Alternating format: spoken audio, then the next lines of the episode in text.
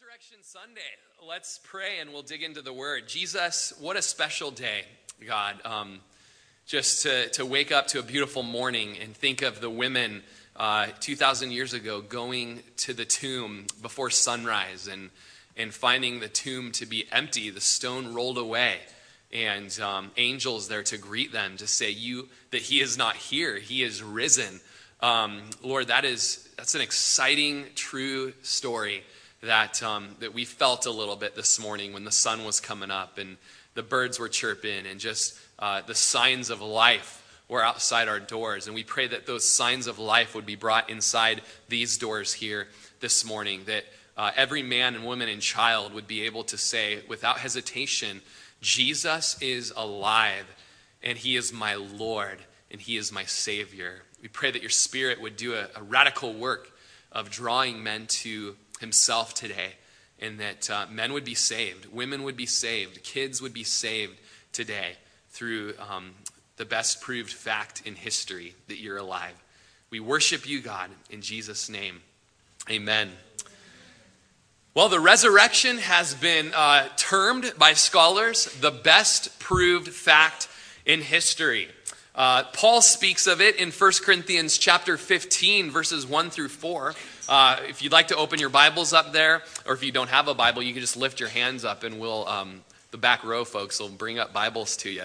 But uh, 1 Corinthians chapter 15, Paul says, Moreover, brethren, I declared to you the gospel, the good news, which I preached to you, which also you received, in which you stand by which also you are saved, if you hold fast that word which I preached to you, unless you believed in vain.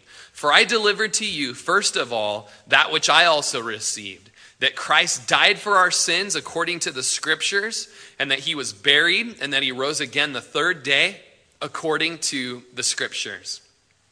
The resurrection has been called the crowning proof of Christianity. Everything else that was said or done by Jesus Christ is secondary in importance to him rising from the dead. All of the demons that he cast out, the walking on water, the raising of Lazarus from the dead, uh, the healing of the lepers, uh, all of that, even the cross itself is secondary in importance to Jesus rising from the dead. Uh, the resurrection is the issue for Christians. If we had to lay all of our cards on the table and stake it all, we could stake it all. We could go to the bank uh, to say, Jesus is risen from the dead. Here's why. If, if the resurrection didn't take place, then Christianity is a false religion. All right? 1 Corinthians chapter 15 again, verse 12 says, now, if Christ is preached that he has been raised from the dead, how do some among you say that there is no resurrection of the dead? But if there's no resurrection of the dead, then Christ is not risen.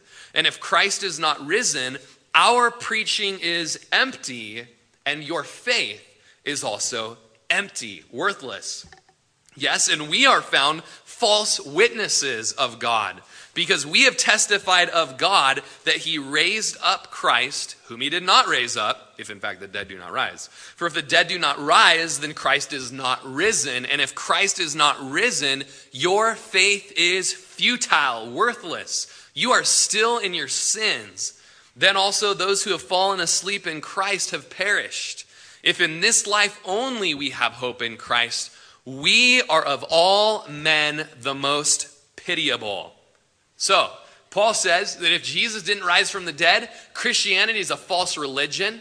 Anyone who preaches the resurrection is a false prophet and should be drug out in the streets and stoned. Uh, we as Christians have no hope. We have only hope in this life. This is it. Eat, drink, because tomorrow we're going to die. Be merry. Tomorrow we're dying. And, uh, and we're still in our sins. There's been no redemption. But Paul doesn't end it there in 1 Corinthians 15. He goes on in verse 20 to say, But now Christ is risen from the dead and has become the first fruits or the first one of all of those who've fallen asleep. The world's greatest enemy has always been death, and it's conquered all men. It's been said that no man is wise enough to outwit death, nor wealthy enough to purchase freedom from death. or strong enough to crush death. The grave always wins the victory. And this doesn't just apply to humans, but all things. You know, um, our pipes get rusty. Our, band, our brand new truck gets rusty and the door gets heavy and it starts to sag and doesn't shut right and it starts puttering and sputtering and the tires get flat. It's what Romans 8 calls the bondage of corruption. All right, it's also known as the uh, second law of thermo- thermodynamics that every system goes from order to disorder. Uh, everything ends up dying. Everything ends up decaying. Everything is subject to this bondage of corruption. And in the human world, that results in, in culminates in death. Every other man, even the greatest men and the holiest men, have died, except for a couple of biblical instances where it wasn't a resurrection, but it was called a translation, where Enoch was taken into heaven or Elijah was taken into heaven. These guys didn't die and then rise from the dead, they were just translated into heaven.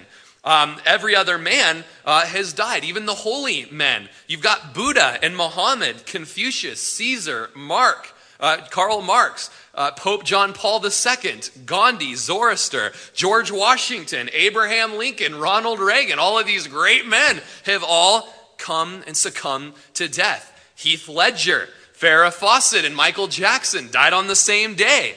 Mr. Rogers, like the guy's like an uncle to me. Uh, he bit the bullet. Um, but Jesus is alive. It's true that he died and was buried like all other men, but unlike other men, he came out of the grave, he resurrected his own body, and he emerged from the tomb to be alive forever.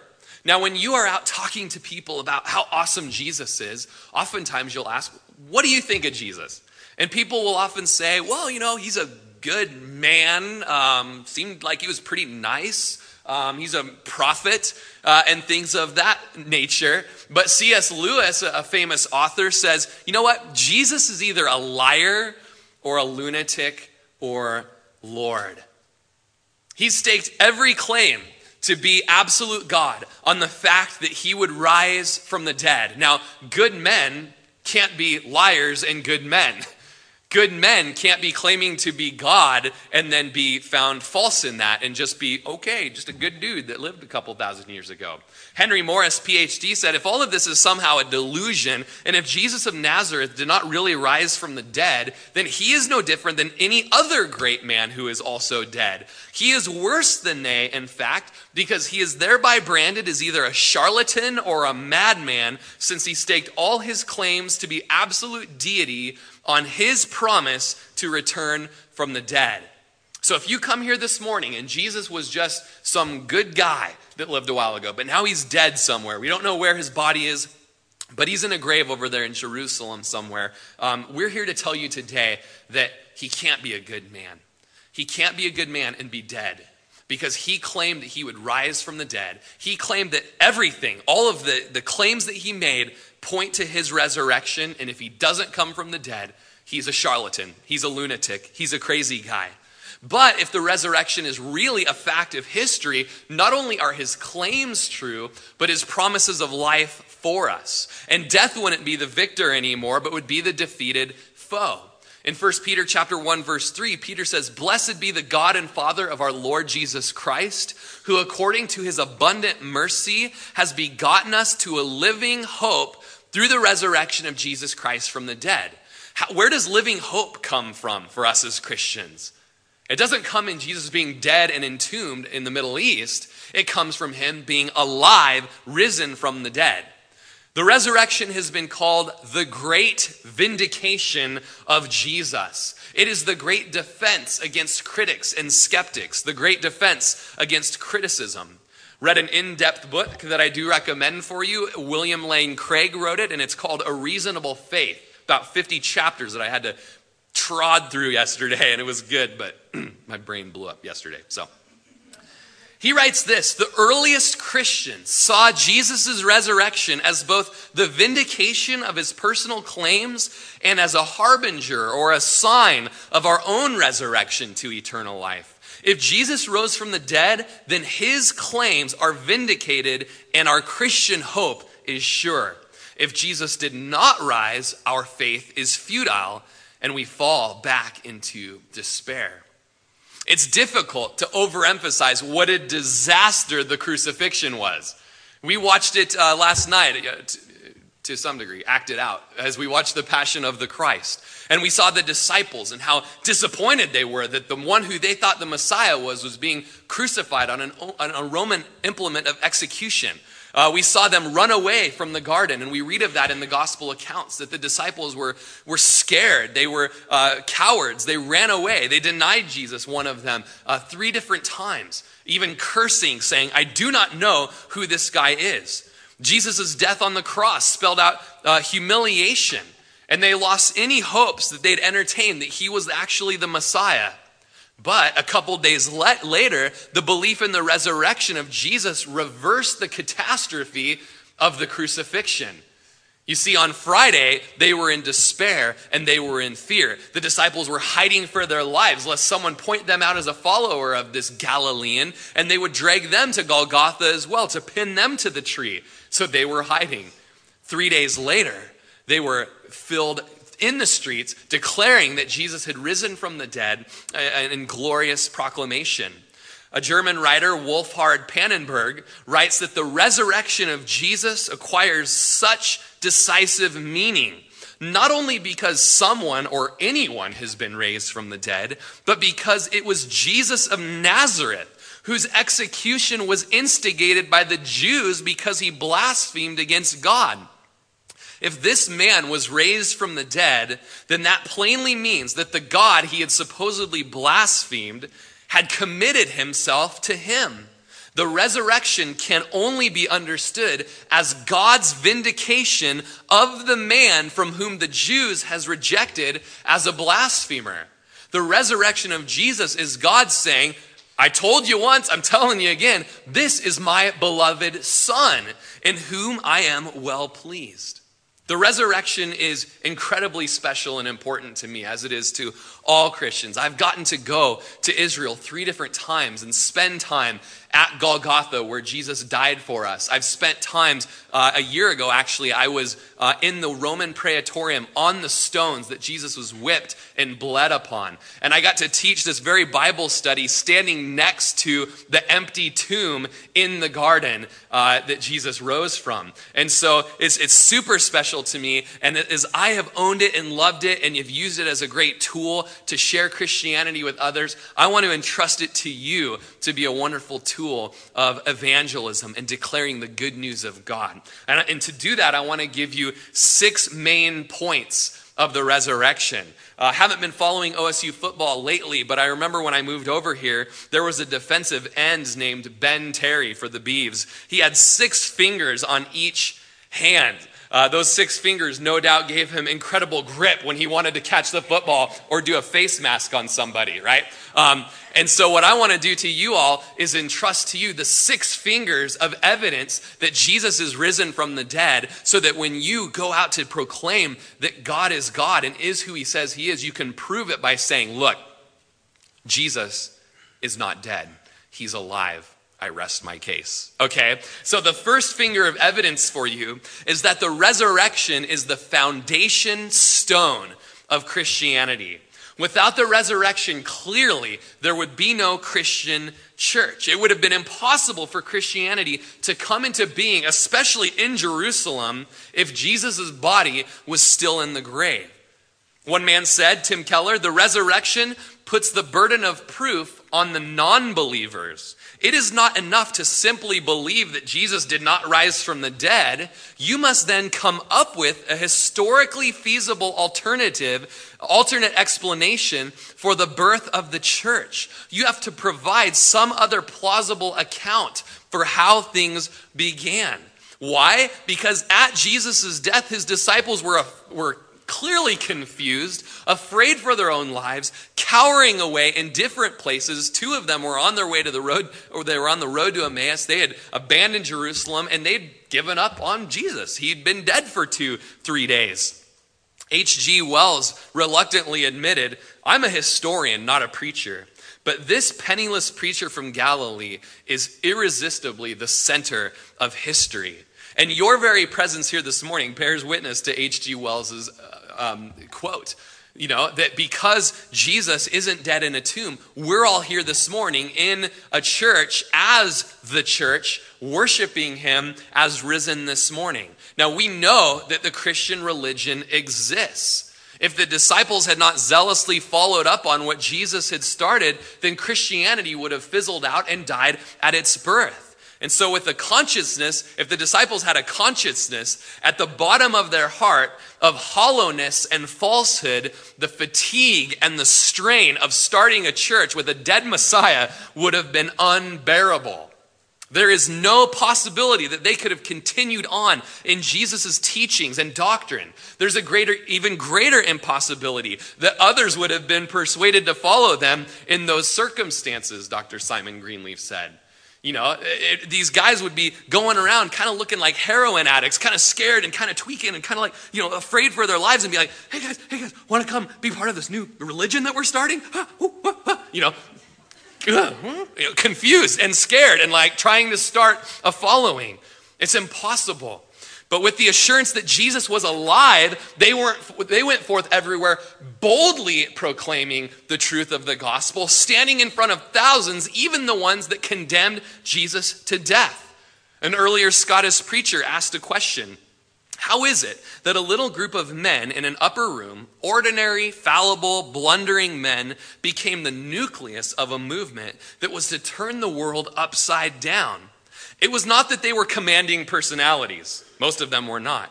It was not that they had official backing, impressive credentials, or illustrious patronage. Of all that, they had less than nothing.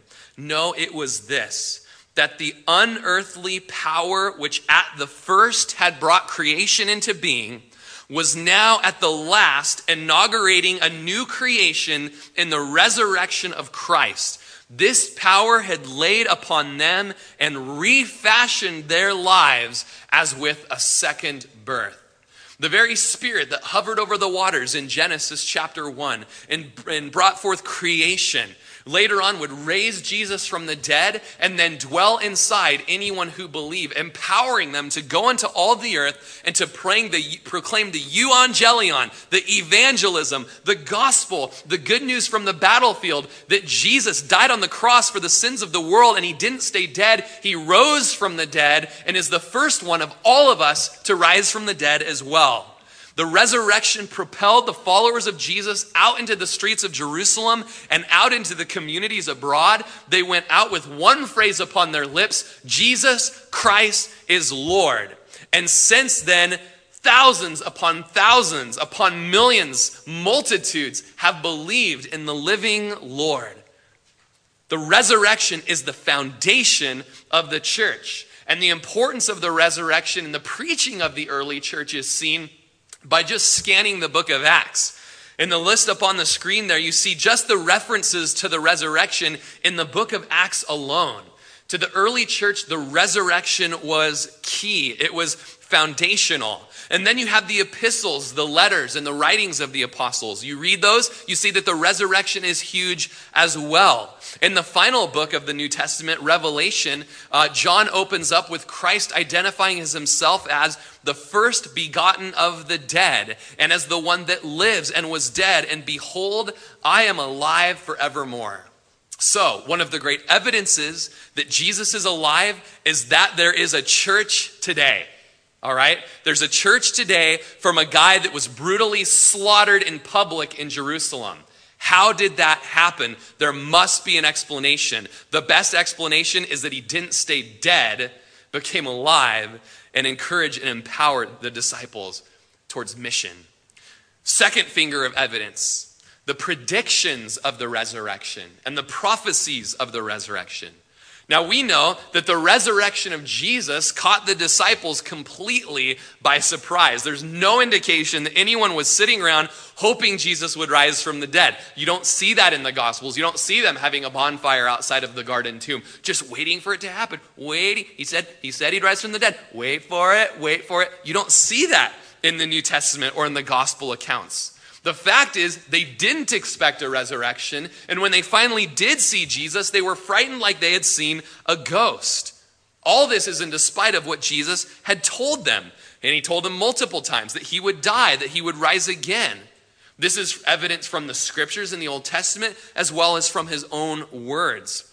In Luke chapter 24, verse 44, Jesus says that uh, it was um, all of this had to happen. I had to die and rise again and fulfill the things that were written in the law of Moses and the prophets and in the Psalms concerning me.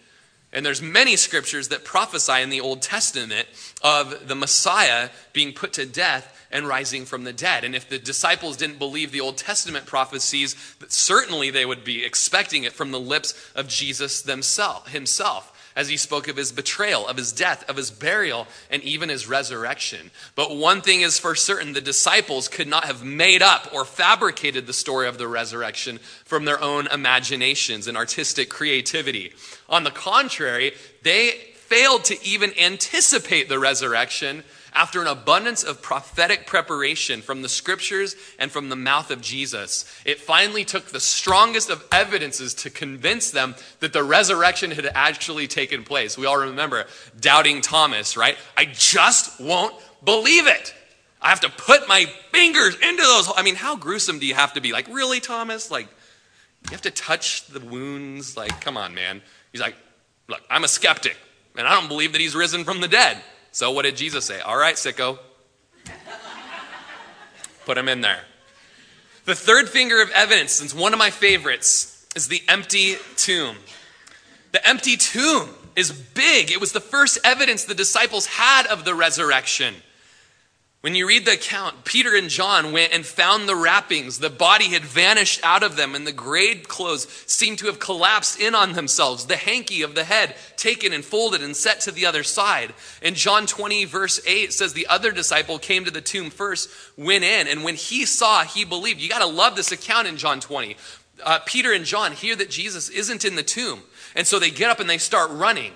And, uh, and, you know, Peter gets a little tired. He seems to be the bigger guy. So he starts huffing and puffing and falls behind in the race. John, when he gets there and he sees the stone is rolled away, he stops. And here comes old Huffy and he catches up and he goes in first. Finally, when John walks in, he looks over. He sees there's no one in there and the grave clothes have, you know, collapsed inward on themselves. And it says, he believed. He believed.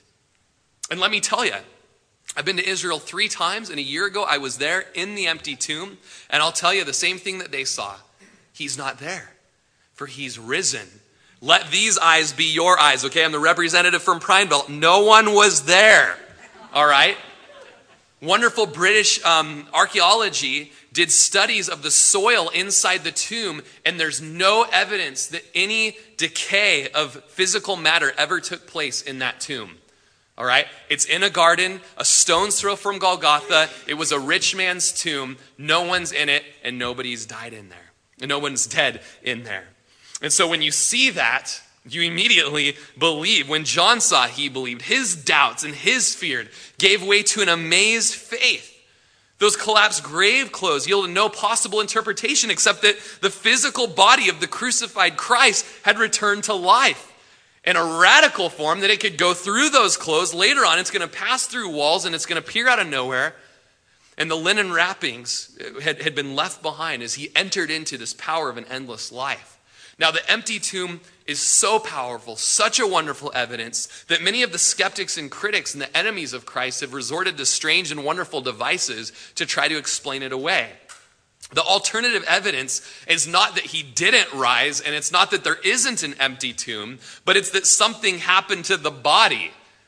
The, the alternative uh, argument is that nobody, um, you know, uh, that, that, you know, nobody denies the empty tomb, and so the burden of proof is on the non-believer. Let me give you some of these um, strange devices that people have thought up to explain away the empty tomb. Attempt number one: the lie that the disciples had stolen the body. Jewish propaganda did not deny that there was an empty tomb, but instead entangled itself in a hopeless series of absurdities to try to explain it away. And you read of this in the Gospel of Matthew, chapter 28, verse 11. While they were going, behold, some of the guard came into the city and reported to the chief priests all the things that had happened. When they had assembled with the elders and consulted together, they gave a large sum of money to the soldiers, saying, Tell them his disciples came at night and stole him away while we slept. And if this comes to the governor's ears, we will appease him and make you secure. So they took the money and did as they were instructed, and this saying is commonly reported among the Jews until this day. Now, the idea that the disciples who had been cowards, run away, denied Jesus in his hour and moment of need, uh, that they had um, stolen the body of Jesus from the tomb is out of the question. The disciples were hiding in fear of their lives, and nothing could have been further from their mind than to go and, and lead some kind of a, uh, a robbing attempt of a tomb. Uh, the tomb had been sealed shut.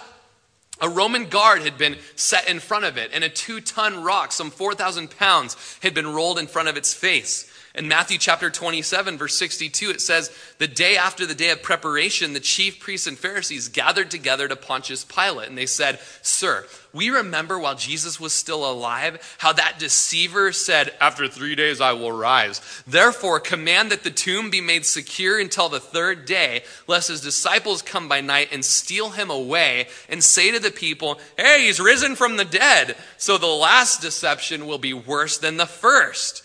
And Pilate said to them, You have a guard, go your way, make it as secure as you know how.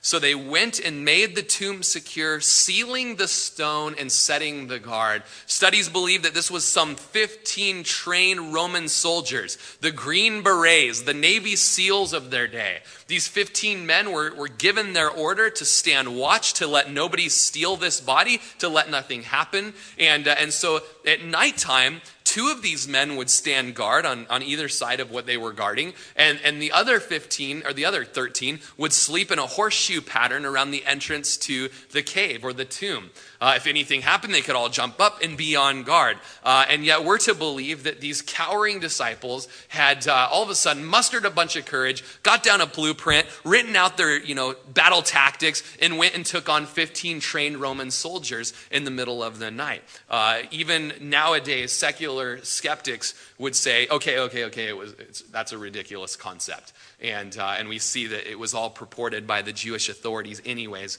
in the scriptures. The second attempt that skeptics have to explain away how awesome the empty tomb is is what's called the swoon theory.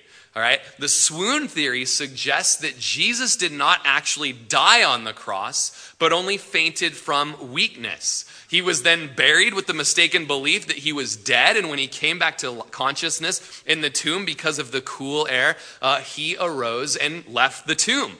Um, I was watching an interview once with a man up in Seattle at Hempfest, and that man declared the only way that Jesus could have resurrected was by smoking the hashish at the Last Supper, passing out on the cross, and coming to in the tomb. Now, people haven't thought this through that after Jesus went through um, a five hour march in the middle of the night, uh, after he went through three different trials, after he was beaten with rods in the face, had his beard stripped out, after he was spitten, after he was uh, scourged 39 times with the Roman flagellum, that's one away from death, and then packed his cross a half mile north of Jerusalem to the place called Golgotha, where his hands and his feet were pierced. He spent six hours on that cross, and then at the end of the day, they said, okay, he's dead, prove it thrust a spear up through his side. The spear went up through his side, and the book of uh, the gospel accounts say that blood and water came out. When medical experts look at that, they say, hey, that's an evidence of the complete collapse of the heart cavity or an explosion of the heart. Literally, Jesus died of a broken heart. Okay, and we're going to read that account in just a little bit. But somehow, after he was pried off the cross with a crowbar and then laid out, after he was buried with a hundred pounds of fragrances and wrappings, placed in the tomb for a couple of days, uh, somehow the cool air just, oh, someone, oh, someone turned on the air conditioning in here. You know, oh, I'm feeling pretty good now. You know, somehow he was able to break out of these wrappings, right? Find his way through the darkness, find, okay, I'm, I'm sensing I'm in a tomb, and this must be a, mm, let's see, 4,000 pound rock in front of me, all right? Get the pinky under that just right. Whoosh! The gospel accounts say that the stone was found a distance away. That throwing of a two ton rock woke up those Navy SEALs that had been positioned around him, and he went kung fu fighting, right? He just did a couple of backflips, kicked everybody in the jaw, and then ran off to find the disciples. He gathered all the disciples, get over here Come here, I got something to tell you guys. What is going on? Okay. We got to make up a plan. We got to tell everybody that I rose from the dead. And you guys got to go to the othermost parts of the earth. Okay. Okay. I need a glass of water. Okay. It's the swoon theory. Okay. Man, we resort to many strange devices to not bow the knee to Jesus as Lord. This swoon theory really doesn't explain how the sight of such a pitiful Jesus, beaten almost beyond recognition, and weak past endurance by loss of blood from the cross, could have excited such a complete transformation in the lives of the disciples. And then, anyways, he must soon die or succumb to the loss of blood, anyways. We've got a trauma nurse here in second row. What do you think, huh? Okay. All right. Besides this, there's no doubt that Jesus really did die on the cross. Mark 15 43 says that when they went to get, Joseph of Arimathea went to um, remove Jesus from the cross. Pontius Pilate was surprised. Is he dead already? And normally they would go to the crosses and break the legs of the victims because they would uh, push up on their legs to be able to breathe on the cross, or else they would suffocate. So that final blow to the criminal would be a broken legs, and they couldn't get up to breathe, and they would actually suffocate to death. But Jesus, the prophecy was that none of his bones would be broken. And so he died before then. And so they thrust the spear through to make sure he was dead, and there the blood and the water came out. The third attempt that people try to use to explain away the empty tomb was that Mary and the other women went to the wrong tomb. Okay. I usually make a joke here about women and their directional sense, but okay. There's no other tomb in the area. The scripture says that. It was the only tomb. It was a garden owned by a rich man named Joseph of Arimathea, and it says no one else had been buried there. Plus, if the body had been found in, or had been buried in another tomb, it could have easily been found by the Roman or Jewish authorities who, over the next few weeks, were hearing these annoying Christians talking about the risen Savior. Why not just go on a field trip and prove to everybody that he indeed is still dead and buried in the tomb? Something to note about the very first people who witnessed Jesus alive is that they were women.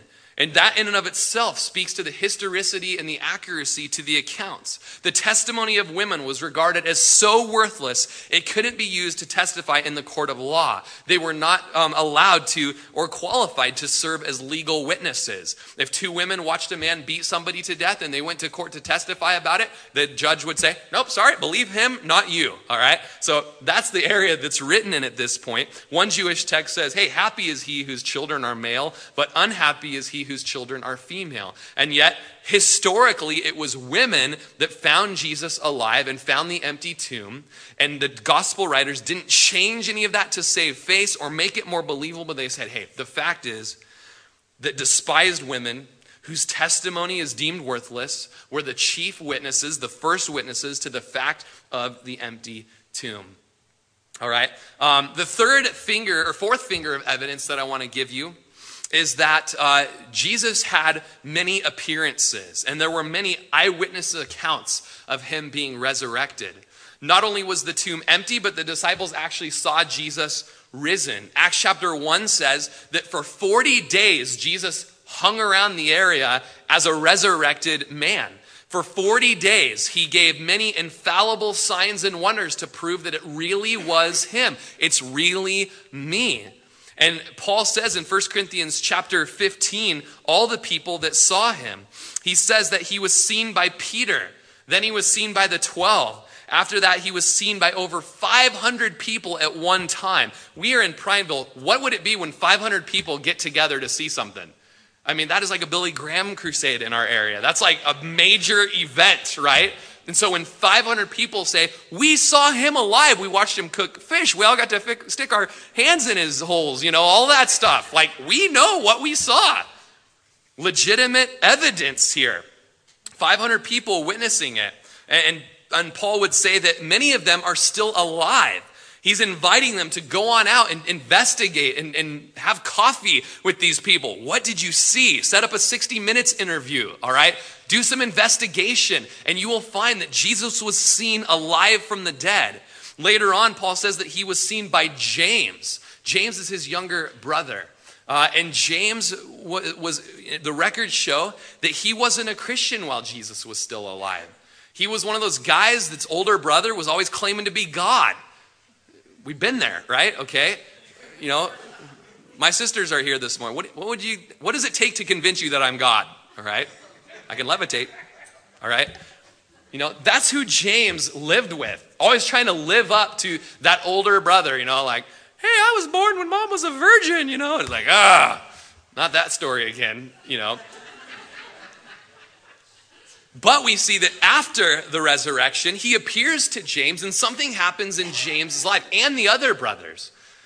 Paul would say, Don't I have a right, like, uh, like James and the other of the Lord's brothers, to take along a believing wife? In the book of Acts, we see that James was one of the pillars of the early church. He was one of the leaders in Jerusalem. So something happened in James' life through his whole life. Older brother, weird God guy, doing all this strange stuff, finally executed, then rose from the dead. And now, man, I am all in. Completely believe my older brother's story. Paul would later on say, Then he was seen by me as one who was born out of due time. So, really, 13 separate occasions that the, that the disciples saw Jesus after he'd risen from the dead. 13 recorded occasions in the scriptures. He appeared to Mary Magdalene, to the other women, to Peter, to two on the road to Emmaus, to 10 of the disciples, to all 11 disciples eight days later, to seven disciples by the Sea of Tiberias, to 500 followers at one time, to James, to the 11 at the ascension. He was seen by Stephen in Acts chapter 7. He was seen by Paul in Acts chapter 9. Paul did not have a vision, he had a legitimate um, appearance of Jesus, and other people that were around him heard what was going on. Uh, he was seen by John in the book of Revelation. So, historical information. Uh, if this was a lie, the Bible wouldn't list the eyewitnesses and say, hey, go double check it. Which brings us to this next attempt to explain away the resurrection. And it, and it has to do with these eyewitness accounts. That would say that the accounts were merely all hallucinations or visions or perhaps induced by drugs or hypnosis or hysteria. In other words, these people are crazy. They're all on a bunch of drugs. They're smoking something. And so don't believe anything they have to say. Well, uh, Henry Morris, to quote him again, uh, says such hallucinations, if that is what they were, are quite unique in human history and warrant the most careful psychologic scrutiny they were experienced by a large number of different individuals, all seeing the same vision, but in different groups at different times, both indoors and outdoors, on a hilltop, along a roadway, by a lakeshore, and other places. Furthermore, they were not looking for Jesus at all. Several times they didn't recognize him at first, and at least once actually believed it was a ghost until he convinced them otherwise.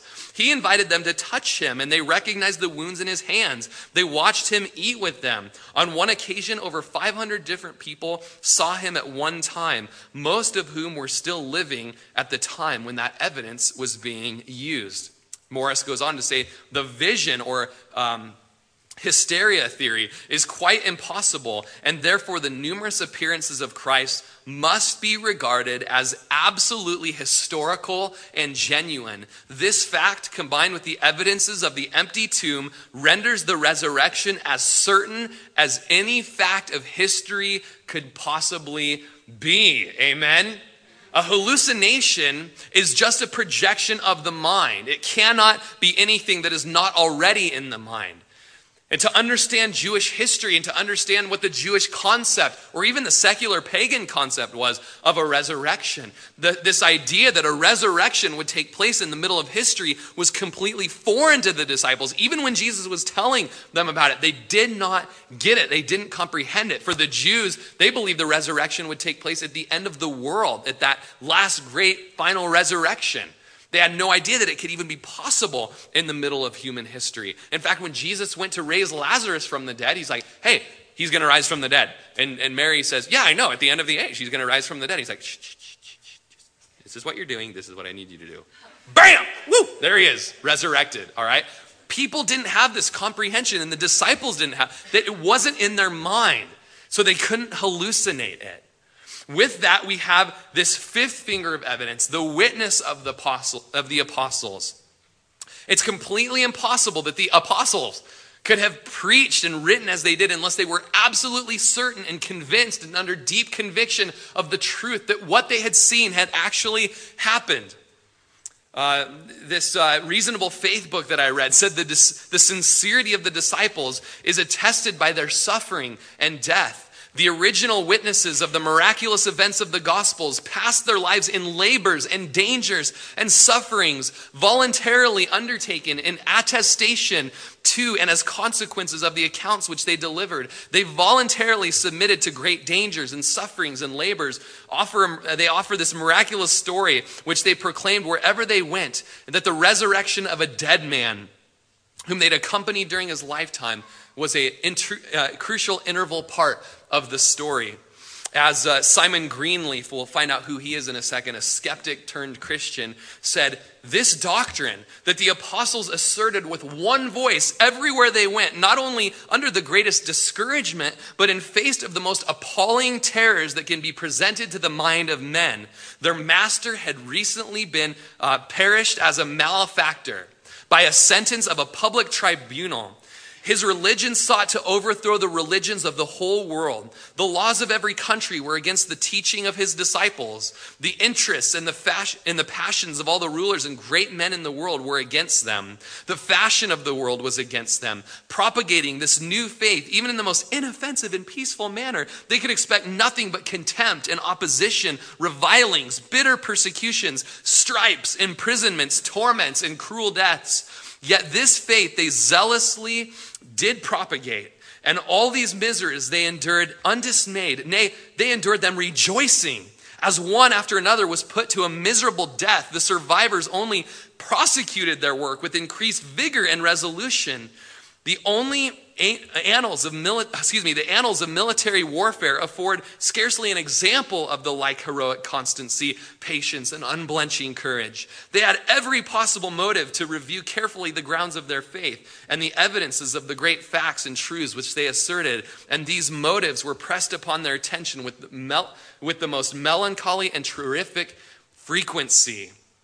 In other words, these men had subjected themselves to radical suffering, loss of possessions, loss of limb and life, and loss of family members. Preaching with the cost of the loss of their possessions and intense persecution, finally they would lose their lives, but keep preaching as long as strength permitted and breath was in their lungs. Suetonius, who was a Roman historian, said punishment and persecution was inflicted on the Christians as a class of men given to a new and mischievous miracle. What was that new and mischievous miracle? Preaching the resurrection of the dead, such a foreign concept to the world. And so they were punished. They lost everything they had to speak of this truth. A writer named Vernet thinks it inconceivable that one of the disciples could suggest to the others that they say that Jesus had risen when both he and they knew the precise opposite to be true.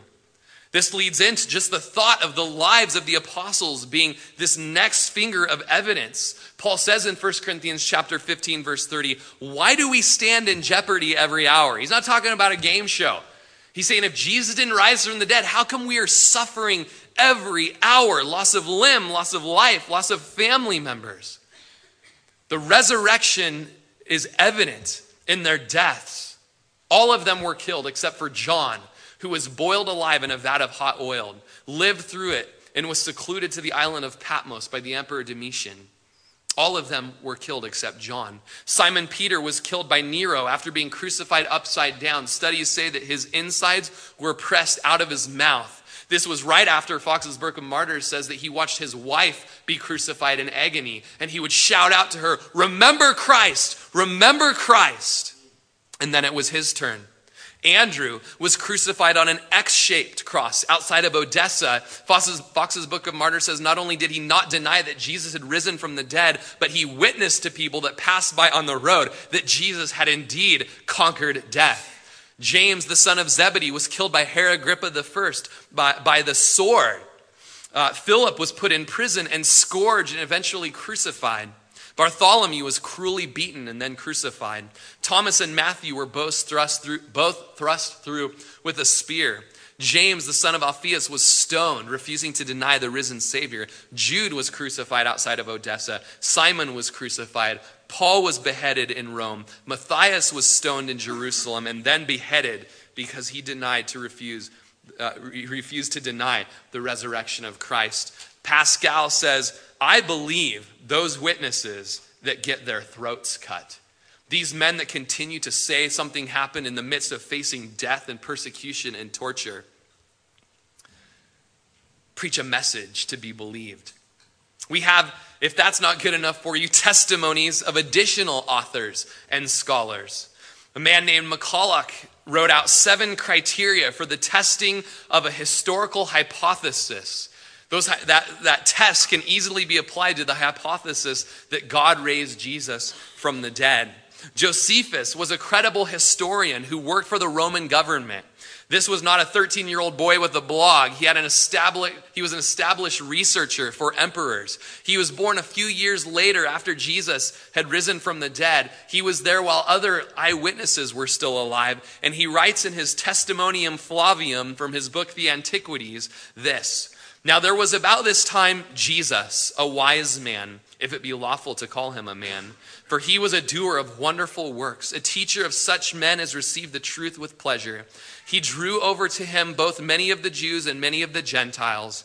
He was the Christ.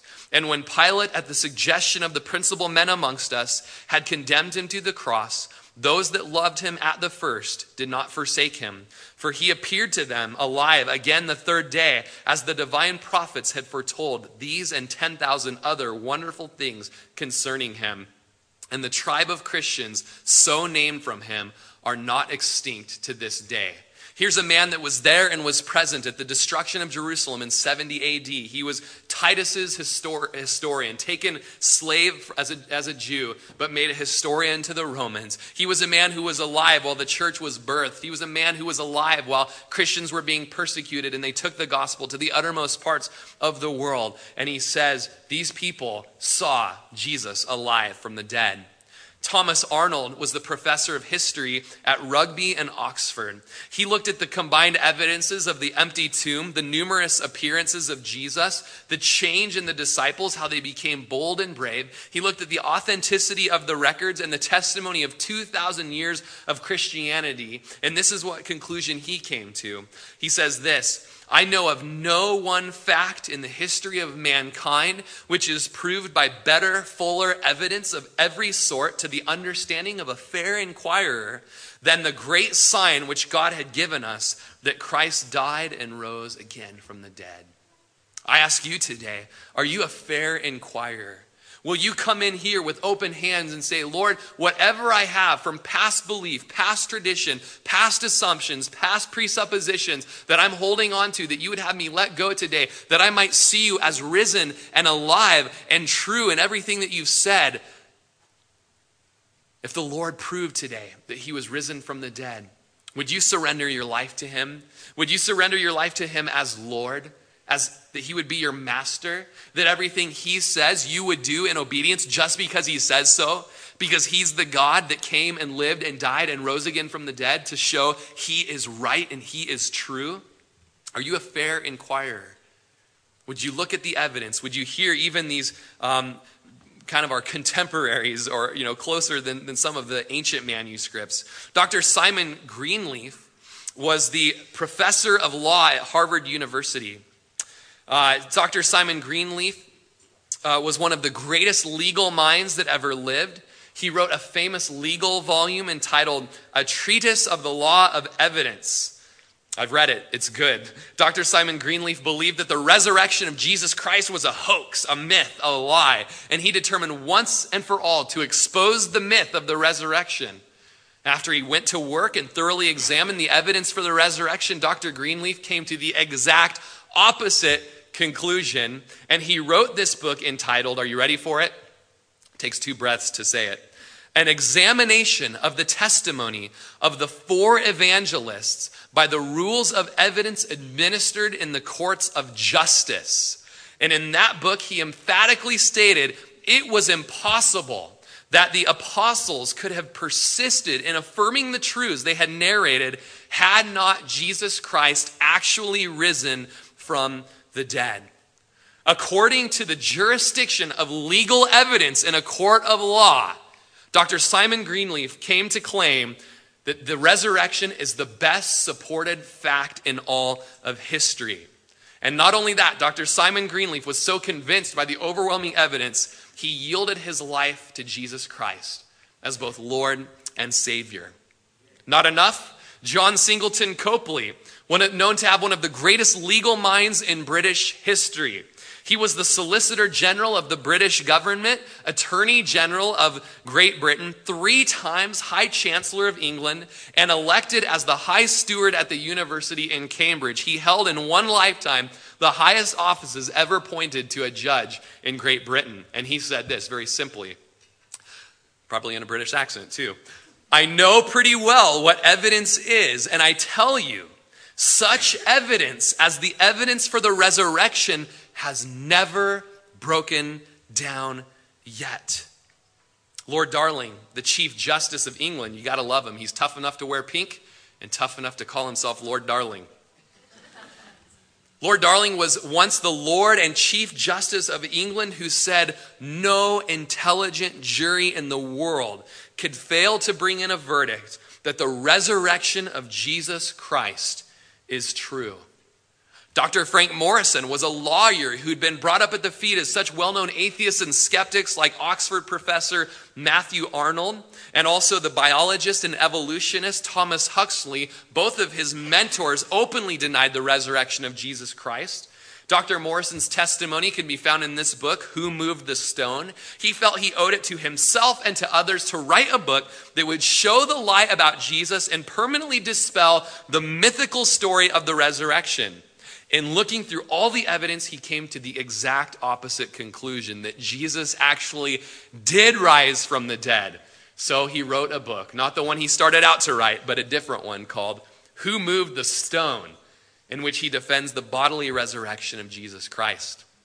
C.S. Lewis, we all love him because of his movies, The Chronicles of Narnia, but they were books before that. Just found that out. No. Um, C.S. Lewis was the former professor of medieval and Renaissance history at Cambridge University.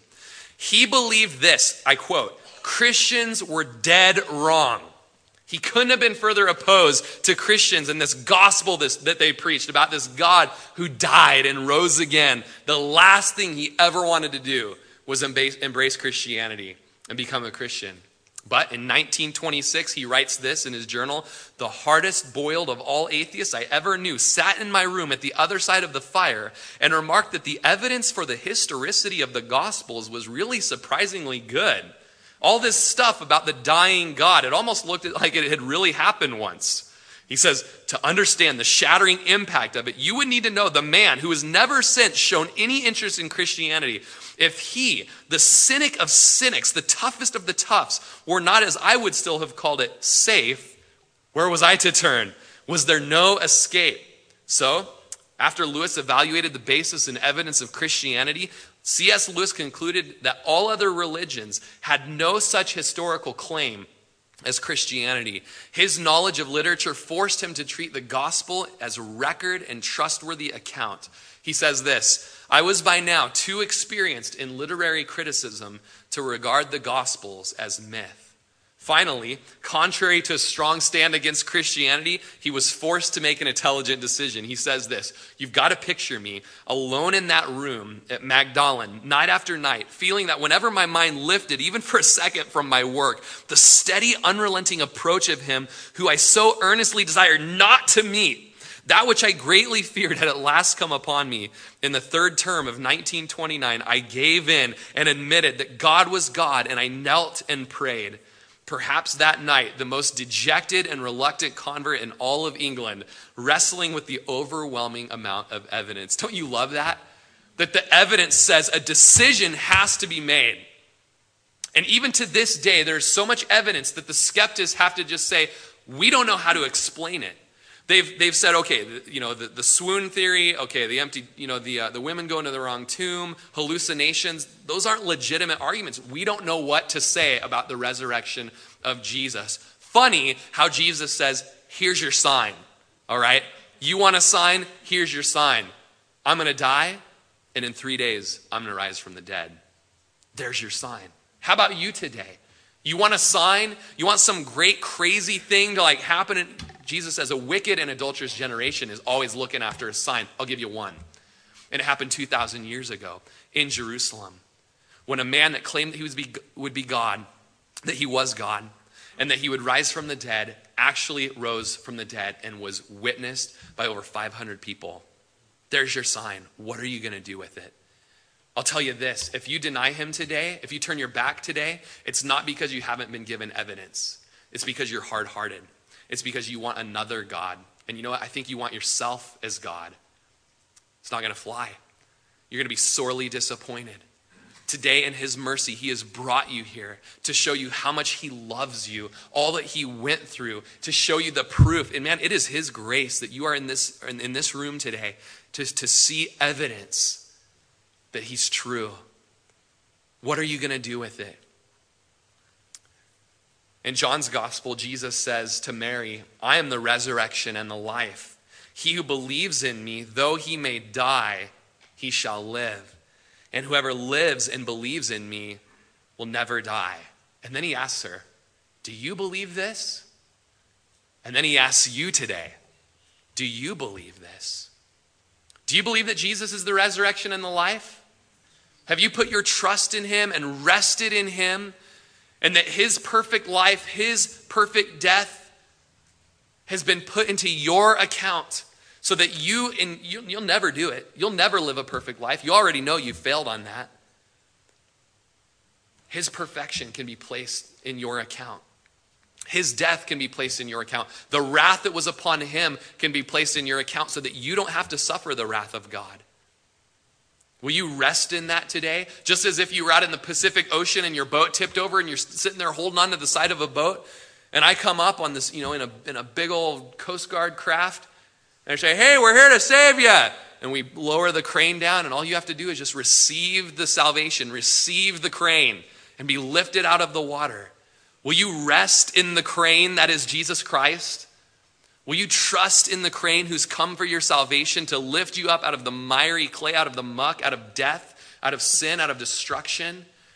Will you rest in the one who gives your life meaning and purpose? The resurrection, man, it gives your life meaning now and purpose. It means that things don't die. And you know you've been wondering that. You've been putting your head on your pillow at night, and you know there's more to life than this. You know there's more than just dying and being eaten alive by worms, or eaten by worms dead, I guess. You know there's more than that, and you've been wondering that. There is. There's eternity. Is Jesus dead to you?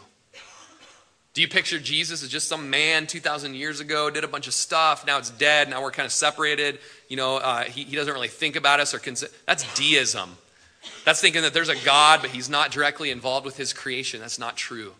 Jesus is directly and intimately involved with his creation, so much so that he became one of us to show us how much he loves us.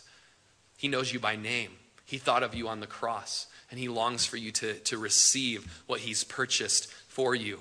In Romans chapter 10, verses 9 and 10, Paul says, If you confess with your mouth the Lord Jesus and believe in your heart that God has raised him from the dead, you will be saved.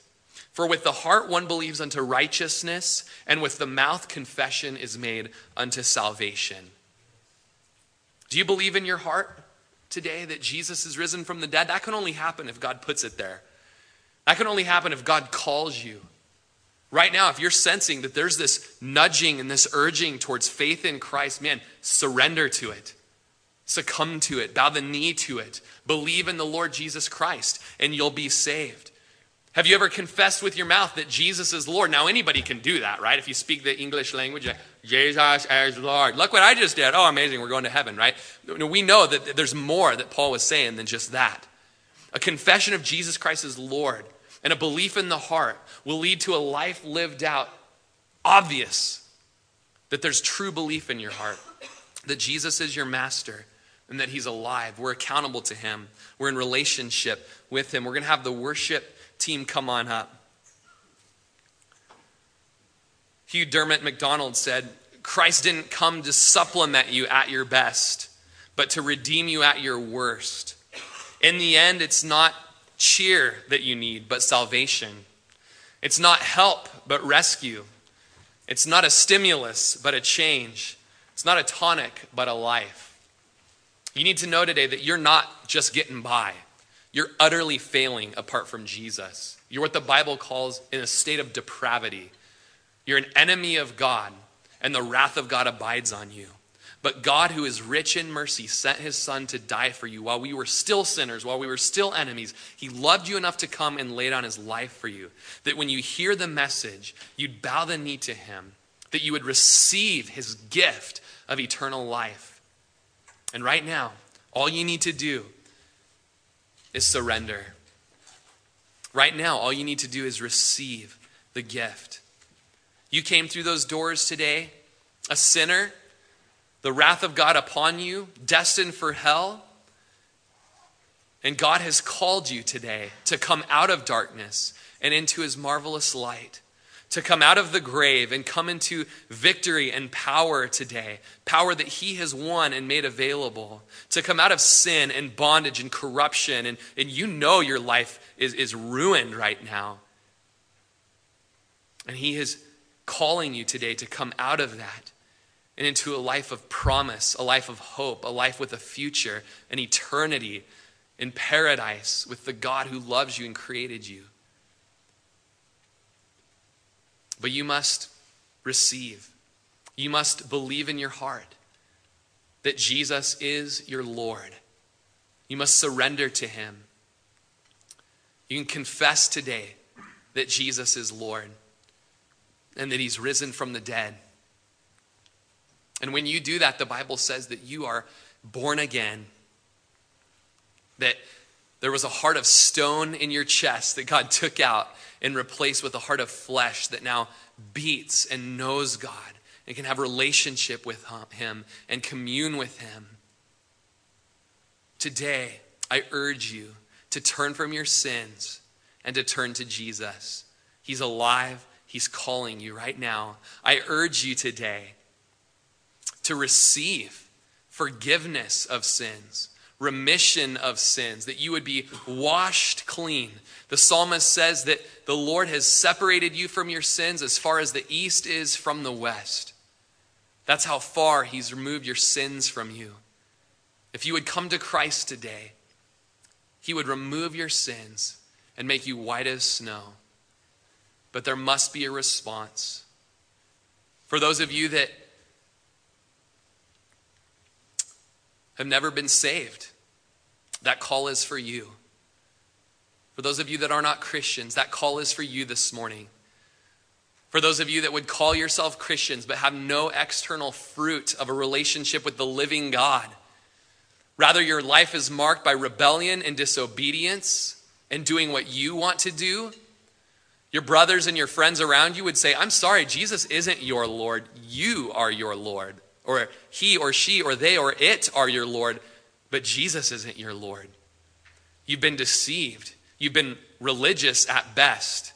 And Jesus is calling you today to respond to the living God, to repent of selfishness and building your own kingdom, and to come and to be part of his kingdom. Those of you that are Christians, that are walking in an intimate walk with Jesus Christ, your life is His life.